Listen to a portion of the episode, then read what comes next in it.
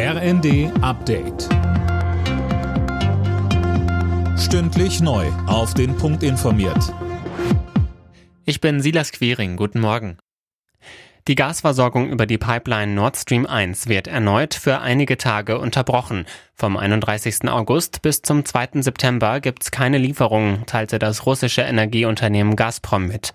Als Grund werden Wartungsarbeiten genannt. Es ist nicht das erste Mal. Mit so einer Begründung hatte Gazprom die Pipeline bereits im Juli für zehn Tage stillgelegt. Bei seiner Befragung zum Cum-Ex-Skandal hat Kanzler Scholz erneut alle Vorwürfe gegen ihn bestritten. Für seinen Auftritt gab es auch scharfe Kritik aus der Opposition. Zu oft gab Schulz an, Erinnerungslücken zu haben, sagte Richard Seelmecker, CDU-Obmann im Hamburger Untersuchungsausschuss im ZDF. Ich habe aufgehört zu zählen, als es 22 Mal war bei 24 Fragen des Vorsitzenden.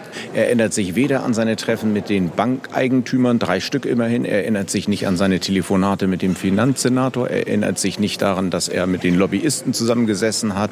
All diese Dinge streitet er jetzt komplett in Toto ab. Er ist schlichtweg unglaubwürdig.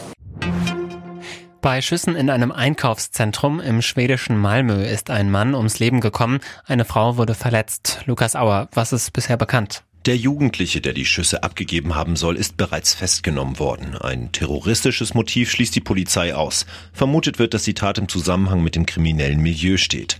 Laut örtlichen Medien berichten Augenzeugen, dass der Mann wahllos auf Menschen geschossen habe. Von der Polizei wurde das aber nicht bestätigt. Bereits im Juli hatte es im benachbarten Kopenhagen einen ähnlichen Vorfall mit drei Toten gegeben. Zum Auftakt des dritten Bundesligaspieltags hat Borussia Mönchengladbach gegen Hertha Berlin bereits den zweiten Heimsieg eingefahren. Ein von Alassane Player verwandelter Handelfmeter sorgte für den 1 zu 0 Endstand. Die Hertha bleibt damit weiterhin sieglos. Alle Nachrichten auf rnd.de